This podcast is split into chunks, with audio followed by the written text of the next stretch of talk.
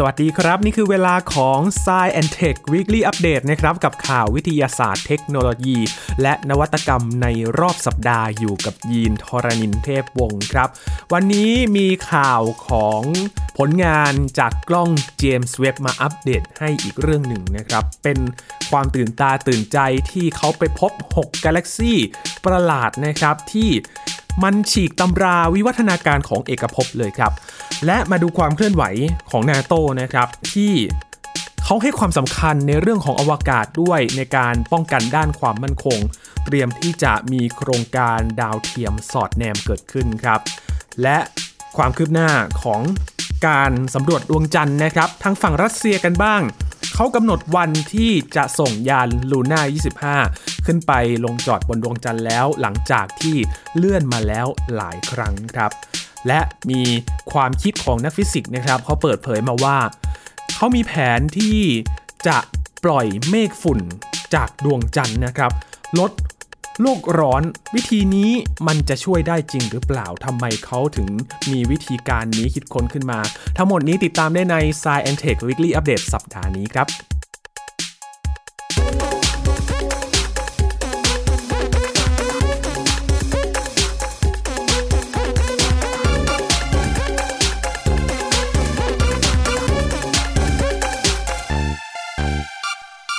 รอบสัปดาห์นี้มีหลายข่าวที่น่าสนใจนะครับ โดยเฉพาะเรื่องของการสำรวจอวกาศ วันนี้มาเริ่มต้นด้วยผลงานของกล้องโทรทัศน์อวกาศเจมส์เวบนะครับอัปเดตข้อมูลมาให้เรื่อยๆ คุณผู้ฟังอย่าเพิ่งเบื่อกันนะครับ เพราะว่าข้อมูลใหม่ๆ ที่ส่งมาจากกล้องเจมส์เวบเนี่ย แล้วทางนักดาราศาสตร์เขาก็ประมวลผลข้อมูลออกมา มันมีข้อมูลความรู้ที่น่าสนใจ และมันตื่นเต้น เพราะว่าบางทีมันเป็นเรื่องที่มันซ่อนอยู่และเราไม่เคยรู้มาก่อนเลยครับ เช่นเดียวกับเรื่องนี้ครับที่เขาไปตรวจจับแล้วก็บันทึกภาพด้วยรังสีอินฟราเรดนะครับของกาแล็กซีที่อายุเก่าแก่กว่า 13,500 ปี 6 แห่งด้วยกันครับ ซึ่งกาแล็กซีเหล่านี้เนี่ยมันมีมวลมหาศาลมากๆเลยนะครับ และเขาบอกว่ามันมีขนาดใหญ่กว่าที่ควรจะเป็นด้วยครับ ทั้งที่กำเนิด เกิดขึ้นเนี่ยมันหลังจากเหตุการณ์บิ๊กแบงได้ไม่นานเองครับนักดาราศาสตร์เขาเรียกกาแล็กซีนี้ว่าตัวทำลายเอกภพนะครับ หรือว่า universe breaker เพราะว่าลักษณะที่แปลกของมันเนี่ยแหละครับ มันผิดไปจากสิ่งที่ควรจะเป็นตามขั้นตอนของวิวัฒนาการเอกภพ ตามการทำนายจากทฤษฎีแบบจำลองจักรวาลวิทยาในปัจจุบันครับ กาแล็กซีทั้ง 6 นี้นะครับที่กล้องเจมส์เว็บไปพบเนี่ยมันถือกำเนิดขึ้น หลังเหตุการณ์บิ๊กแบงหรือการขยายตัวครั้งใหญ่ของจักรวาลเพียง 500 ถึง 700 ล้านปีเท่านั้นครับ แต่ว่ามันเติบโตอย่างรวดเร็วในระยะเวลาที่สั้น จนมีมวลมหาศาล หลายหมื่นหรือว่าหลายแสนล้านเท่าของดวงอาทิตย์เลยครับทำให้พวกมันกลายเป็นดาราจักรขนาดใหญ่มาหือมา เท่ากับดาราจักรรุ่นหลังๆ อย่างกาแล็กซีทางช้างเผือกเลยทีเดียว ผู้ช่วยศาสตราจารย์ดรโจเอล เลฮานะครับ เป็นนักฟิสิกส์ดาราศาสตร์ จากมหาวิทยาลัยเพนซิลเวเนียสเตทของสหรัฐระบุว่า หากพิจารณาจากมุมมองของแบบจำลองจักรวาลวิทยาในปัจจุบันนี้แล้วครับ มันเป็นไปไม่ได้เลยถ้ากาแล็กซีมันจะก่อตัวขึ้นที่ ตอนเอกภพยังมีอายุเพียง 3%ของทุกวันนี้นะครับ มันจะมีมวลมากแล้วก็มีขนาดใหญ่แบบนั้น อาจารย์เลฮาบอกว่า พวกมันมันมีมวลที่มหาศาลเกินคาดครับ ทั้งที่ช่วงไม่กี่ร้อยล้านปีหลังเหตุการณ์บิ๊กแบงเนี่ยควรจะมีแต่กาแล็กซี่เกิดใหม่ขนาดเล็ก ๆ เท่านั้น และหากการค้นพบครั้งนี้ มันไม่มีข้อผิดพลาดนะครับ อาจารย์บอกว่าอาจจะต้องทบทวนหลักทฤษฎี แบบจำลองจักรวาลวิทยาที่ใช้กันอยู่ในปัจจุบันใหม่เลยครับ เรียกได้ว่าฉีกตำราหรือมาเขียนใหม่เลยนะครับ เกี่ยวกับการกำเนิดของกาแล็กซีแล้วก็กำเนิดจักรวาล เพื่อให้ทราบว่าแท้จริงแล้วกาแล็กซีแห่งแรก ก่อตัวขึ้นจากกลุ่มเมฆฝุ่น และแก๊สหลังเหตุการณ์บิ๊กแบงได้อย่างไร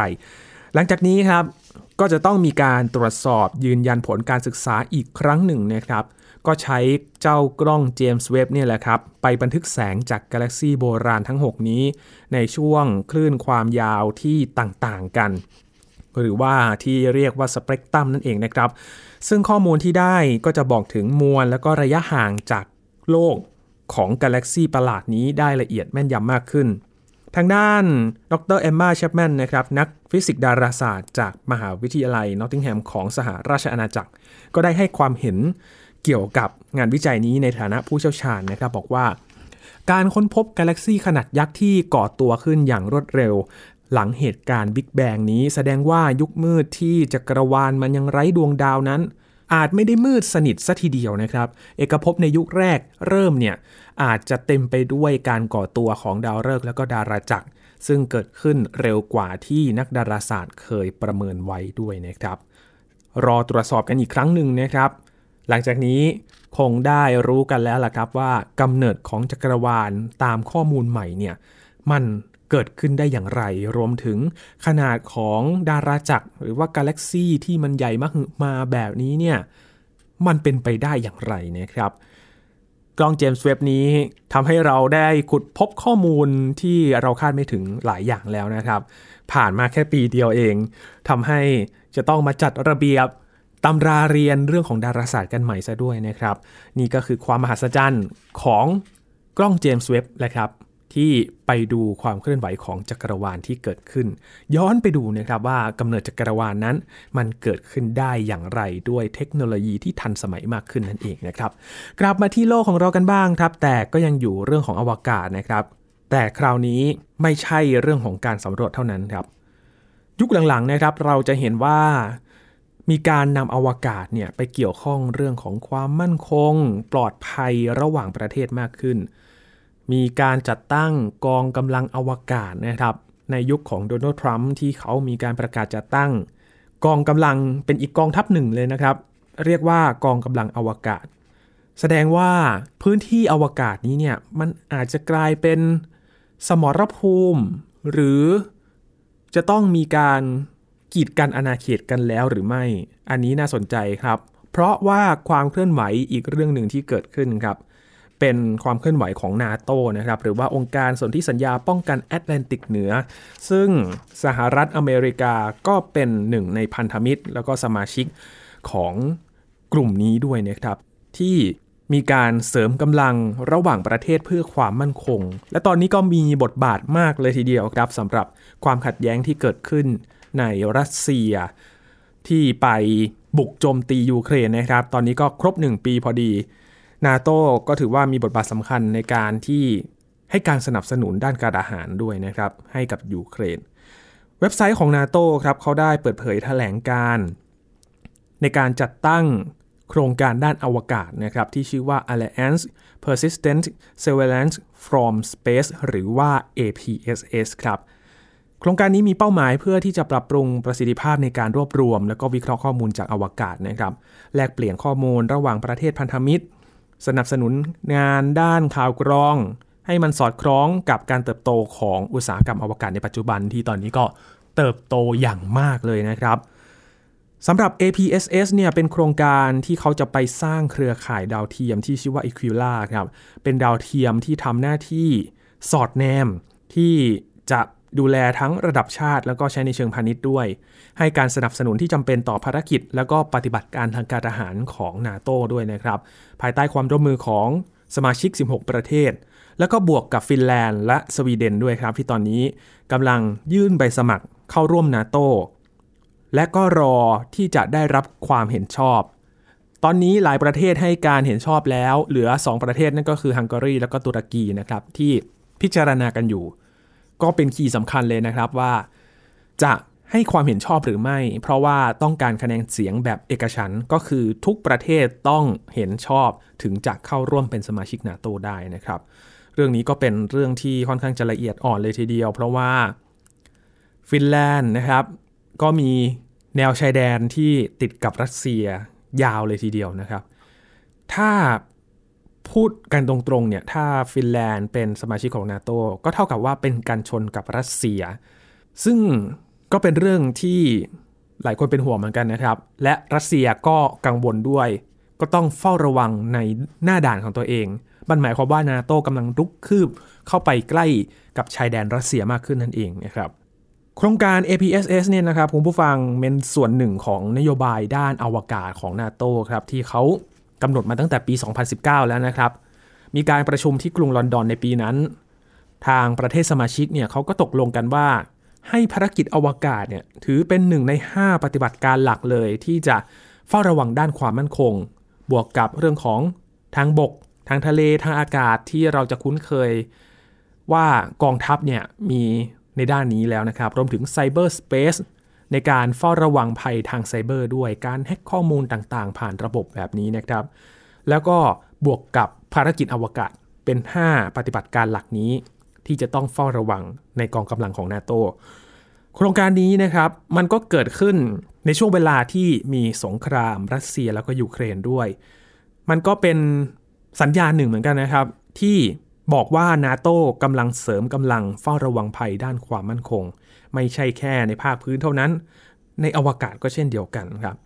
เขาอ้างว่ารัสเซียและจีนกำลังพัฒนาเทคโนโลยีต่อต้านอวกาศที่มัน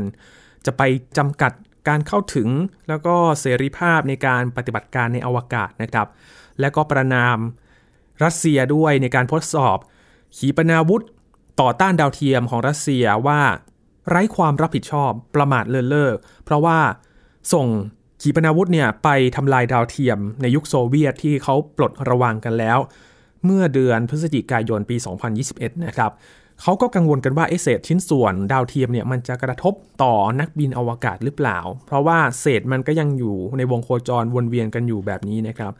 เศษนี้มันสามารถไปทำลายยานอวกาศ หรือว่าสถานีอวกาศนานาชาติได้ เกิดเป็นรูขึ้นมาก็สร้างความเสียหายให้กับชีวิตของนักบินอวกาศที่ทำงานอยู่บนนั้นด้วยนะครับรัสเซียเขาก็ตอบโต้นะครับว่า เศษชิ้นส่วนนี้เนี่ยไม่เป็นอันตรายต่อวงโคจร และเขาก็บอกว่าการทดสอบครั้งนี้เนี่ยมันเป็นการเสริมศักยภาพ การป้องกันภัยด้านความมั่นคงของประเทศในอวกาศแล้วก็ภาคพื้นด้วย ซึ่งกระทรวงกลาโหมเขาก็อ้างว่าสหรัฐจีนแล้วก็อินเดียเนี่ยก็เคยใช้วิธีนี้มาก่อนแล้วนะครับ ช่วงเวลา เดือนที่แล้วครับมกราคมโฆษกกระทรวงการต่างประเทศของรัสเซีย คุณมาเรียสคาโรวาก็โจมตียุทธศาสตร์ของนาโต้ด้านอวกาศนะครับ ว่าเป็นการก่อความไม่สงบในธรรมชาติ มันก็เป็นนโยบายการทำลายล้างของกลุ่มนาโต้ที่นำโดยสหรัฐ ซึ่งความเคลื่อนไหวนี้มันคือการเปลี่ยนพื้นที่เป็นสนามรบนะครับ ตอนนี้ APSS โครงการสร้างดาวเทียมกำลัง ตั้งต้นนะครับด้วยงบประมาณจากลักเซมเบิร์กลงทุนไป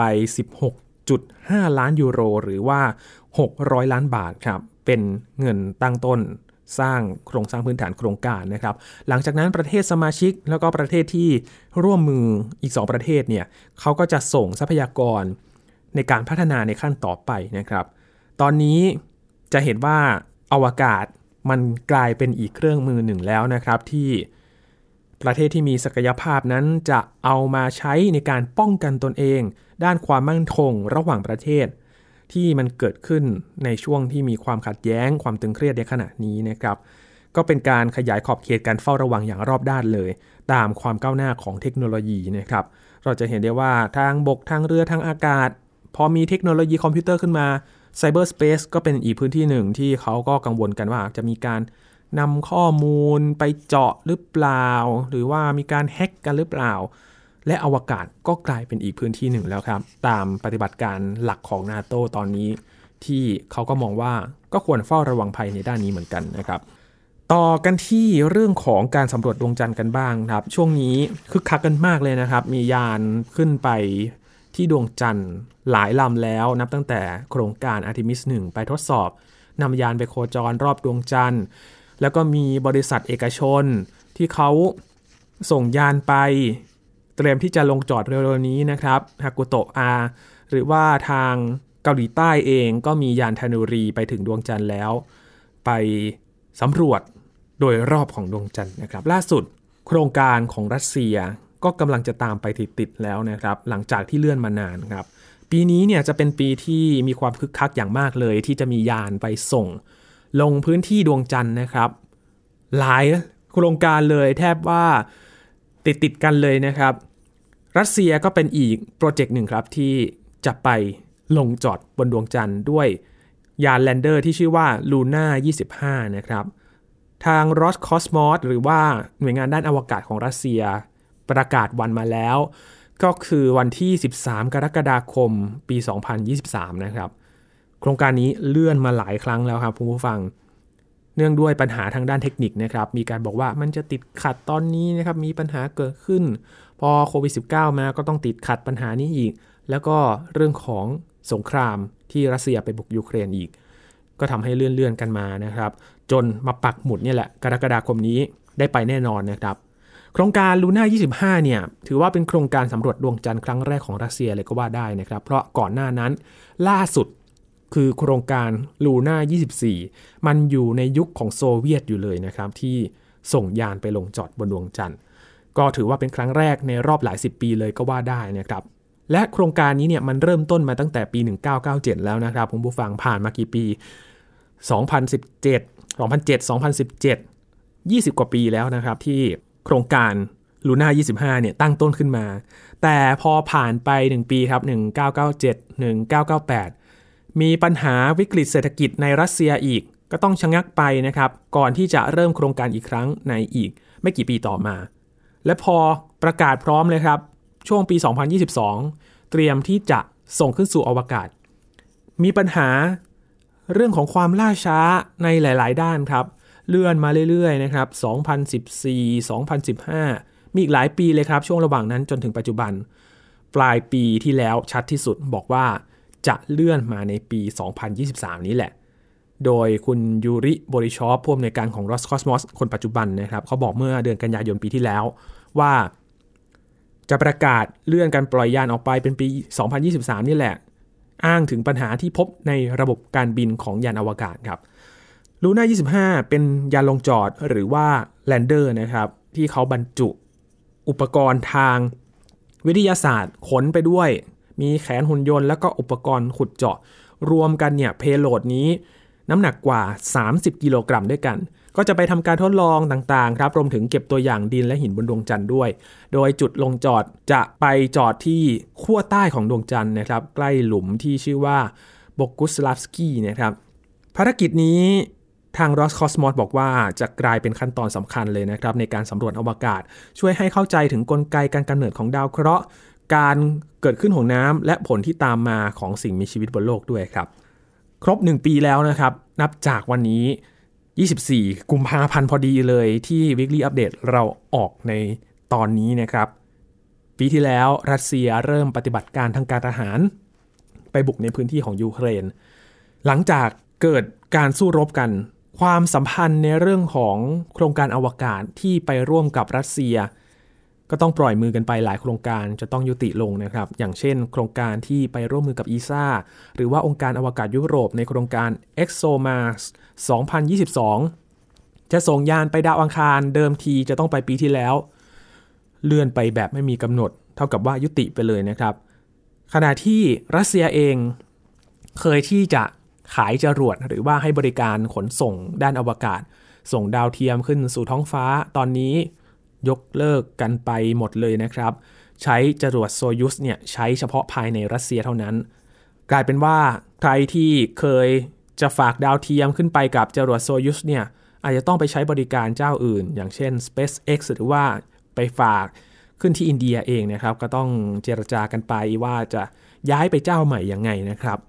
ตอนนี้เนี่ยดวงจันทร์ถือว่าเป็นปลายทางสำคัญเลยนะครับ คุณผู้ฟังที่หลายประเทศนี้กำลัง มุ่งหน้าไปที่ที่เดียวกัน อย่างนาซาเองก็จะส่งมนุษย์ไปดวงจันทร์อีกครั้งในรอบกว่า 50 ปี ปี 2025 นี้นะครับ อินเดียเองก็จะส่งยานไปอีกครั้งหนึ่ง เป็นยานลงจอดจันทรายาน 3 ติดติดกันเลยครับ สิงหาคมนี้ ส่วนจีนก็ส่งภารกิจลงจอดบนดวงจันทร์มาหลายครั้งแล้ว ประสบความสำเร็จด้วยในช่วงที่ผ่านมา ทางรัสเซียเองตอนนี้หันไปจับมือกับจีนครับ ดำเนินโครงการที่จะร่วมกันสำรวจดวงจันทร์ แล้วก็จะนำไปสู่โครงการที่ชื่อว่า International Lunar Resupply Service หรือว่า ILRS สถานีวิจัยบนดวงจันทร์ในอนาคตด้วยนะครับ นี่คือความเคลื่อนไหวล่าสุดของรัสเซียนะครับที่จะส่งยานอีกครั้งถือว่าเป็นการส่งยานสำรวจดวงจันทร์ครั้งประวัติศาสตร์เลยก็ว่าได้นะครับเพราะว่าห่างหายกันมานาน ก็จะกลับไปอีกครั้งหนึ่งด้วยยาน Luna 25 แล้วก็จะมีโครงการต่อๆมาด้วยนะครับ Luna 26 27 28 29 ซึ่งเขาก็มี plan มาแล้ว ลักษณะยานก็จะคล้ายๆกันนะครับ เป็นยาน lander ยานลงจอดไปสำรวจพื้นผิวดวงจันทร์ว่ามีอะไรที่น่าสนใจบ้าง ก็จะมีข้อมูลใหม่ๆนะครับเกี่ยวกับดาวบริวารดวงนี้ ที่เราจะได้เห็นอะไรที่ซ่อนอยู่มากมายเลยนะครับ และยังอยู่ที่ดวงจันทร์ครับ อันนี้ เรียกได้ว่าเป็นแผนที่แหวกแนวมากๆเลยนะครับ เพราะว่ามีนักวิทยาศาสตร์ชาวสหรัฐนะครับเขาเสนอแผนนี้ขึ้นมาครับเพื่อแก้ปัญหาการเปลี่ยนแปลงสภาพภูมิอากาศโลก โดยใช้วิธีปล่อยกลุ่มเมฆฝุ่นจากดวงจันทร์ไปยังจุดที่เหมาะสมครับเพื่อที่จะบดบังแสงอาทิตย์บางส่วน ซึ่งจะทำให้อุณหภูมิเฉลี่ยของโลกที่กำลังร้อนแรงเพิ่มขึ้นในขณะนี้ลดต่ำลงนะครับ จริงๆ ก่อนหน้านี้เขาก็มีแผนที่คล้ายกันนะครับ มีคนเสนอมาแล้ว ให้เอาฝุ่นละอองปริมาณกว่า 100 ล้านตัน ไปปล่อยไว้ที่จุดสมดุลแรงโน้มถ่วง หรือว่า Lagrange L1 นะครับ ระหว่างโลกและก็ดวงอาทิตย์ เพื่อที่ว่าจะช่วยให้เกิดการกระเจิงของอนุภาคแสงหรือว่าโฟตอน แต่วิธีนี้มันก็มีปัญหาเรื่องของลมสุริยะขึ้นมา เพราะว่า มันอาจจะพัดพากลุ่มฝุ่นนี้สลายตัวไปได้นะครับ เท่ากับว่าเอาฝุ่นไปปล่อยโดยที่ไม่มีประโยชน์อะไรเลย แล้วก็เสียงงบประมาณเปล่าๆนั่นเอง เพราะว่าลมสุริยะเนี่ยมันพัดพาไปแล้วนะครับ จากตำแหน่งที่ต้องการ แผนใหม่ของคณะ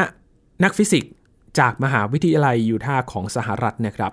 โดยศาสตราจารย์เบนจามิน บรอมรีเป็นผู้นำการศึกษาครั้งนี้ครับ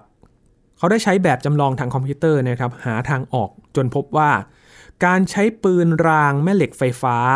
ยิงปล่อยกลุ่มเมฆฝุ่นโดยตรงจากดวงจันทร์ทีละเล็กน้อยอย่างต่อเนื่อง จะช่วยให้การบดบังแสงอาทิตย์ที่ส่องตรงมายังโลกของเราเนี่ยมีประสิทธิภาพมากขึ้นครับ รายงานการวิจัยนำเสนอใน วารสาร PLOS Climate นะครับระบุว่า ปืนรางแม่เหล็กไฟฟ้านี้ที่ติดอยู่บนขั้วเหนือของดวงจันทร์เนี่ยมันจะยิงปล่อยกลุ่มเมฆฝุ่นไปยังจุดสมดุลแรงโน้มถ่วง L1 นะครับด้วยความเร็ว 2.8 กิโลเมตรต่อวินาที เร็วมากเลยนะครับ 2.8 กิโลเมตรต่อวินาที เมฆฝุ่นปริมาณ 1 ล้านตันที่ยิงปล่อยมาในแต่ละครั้งเนี่ย มันก็จะลอยไปตรงตำแหน่งที่ต้องการเป็นเวลา 5 วัน ก่อนที่จะสลายตัวไปในที่สุดครับ คือเขาต้องการปล่อยฝุ่นอย่างต่อเนื่อง แต่ว่าเป็นรอบๆกันไปนะครับ เพราะฉะนั้นลมมันจะพัดลมสุริยะมันจะพัดก็พัดไปก็ยิงใหม่นะครับ ซึ่งเขาก็คำนวณมานะครับชี้ว่าภายใน 1 ปีเนี่ยจะสามารถลดความร้อนแรงของแสงอาทิตย์ลงได้ 1.8%ก็เท่ากับว่าทำให้โลกมืดมิดไปเป็นเวลา 6 วันเต็มครับ อย่างไรก็ตามยังต้องมีการวิจัยแล้วก็เตรียมการทางวิศวกรรมเพิ่มเติมอีก หลายสิบปีเลยนะครับ ก่อนที่จะนำวิธีนี้มาใช้ลดโลกร้อนได้จริง ๆ ซึ่งมันก็มีความกังวลของนักวิทยาศาสตร์อีกกลุ่มหนึ่งนะครับ บอกว่าการสร้างกลุ่มเมฆฝุ่นจากดวงจันทร์มาบดบังแสงอาทิตย์เนี่ย มันอาจจะส่งผลให้ภูมิอากาศโลกแปรปรวนมากยิ่งขึ้น โดยอุณหภูมิ กระแสลม ปริมาณน้ำฝน ระบบนิเวศ และก็เกษตรกรรมในหลายพื้นที่ของโลกจะได้รับผลกระทบที่ต่างกันไปนะครับ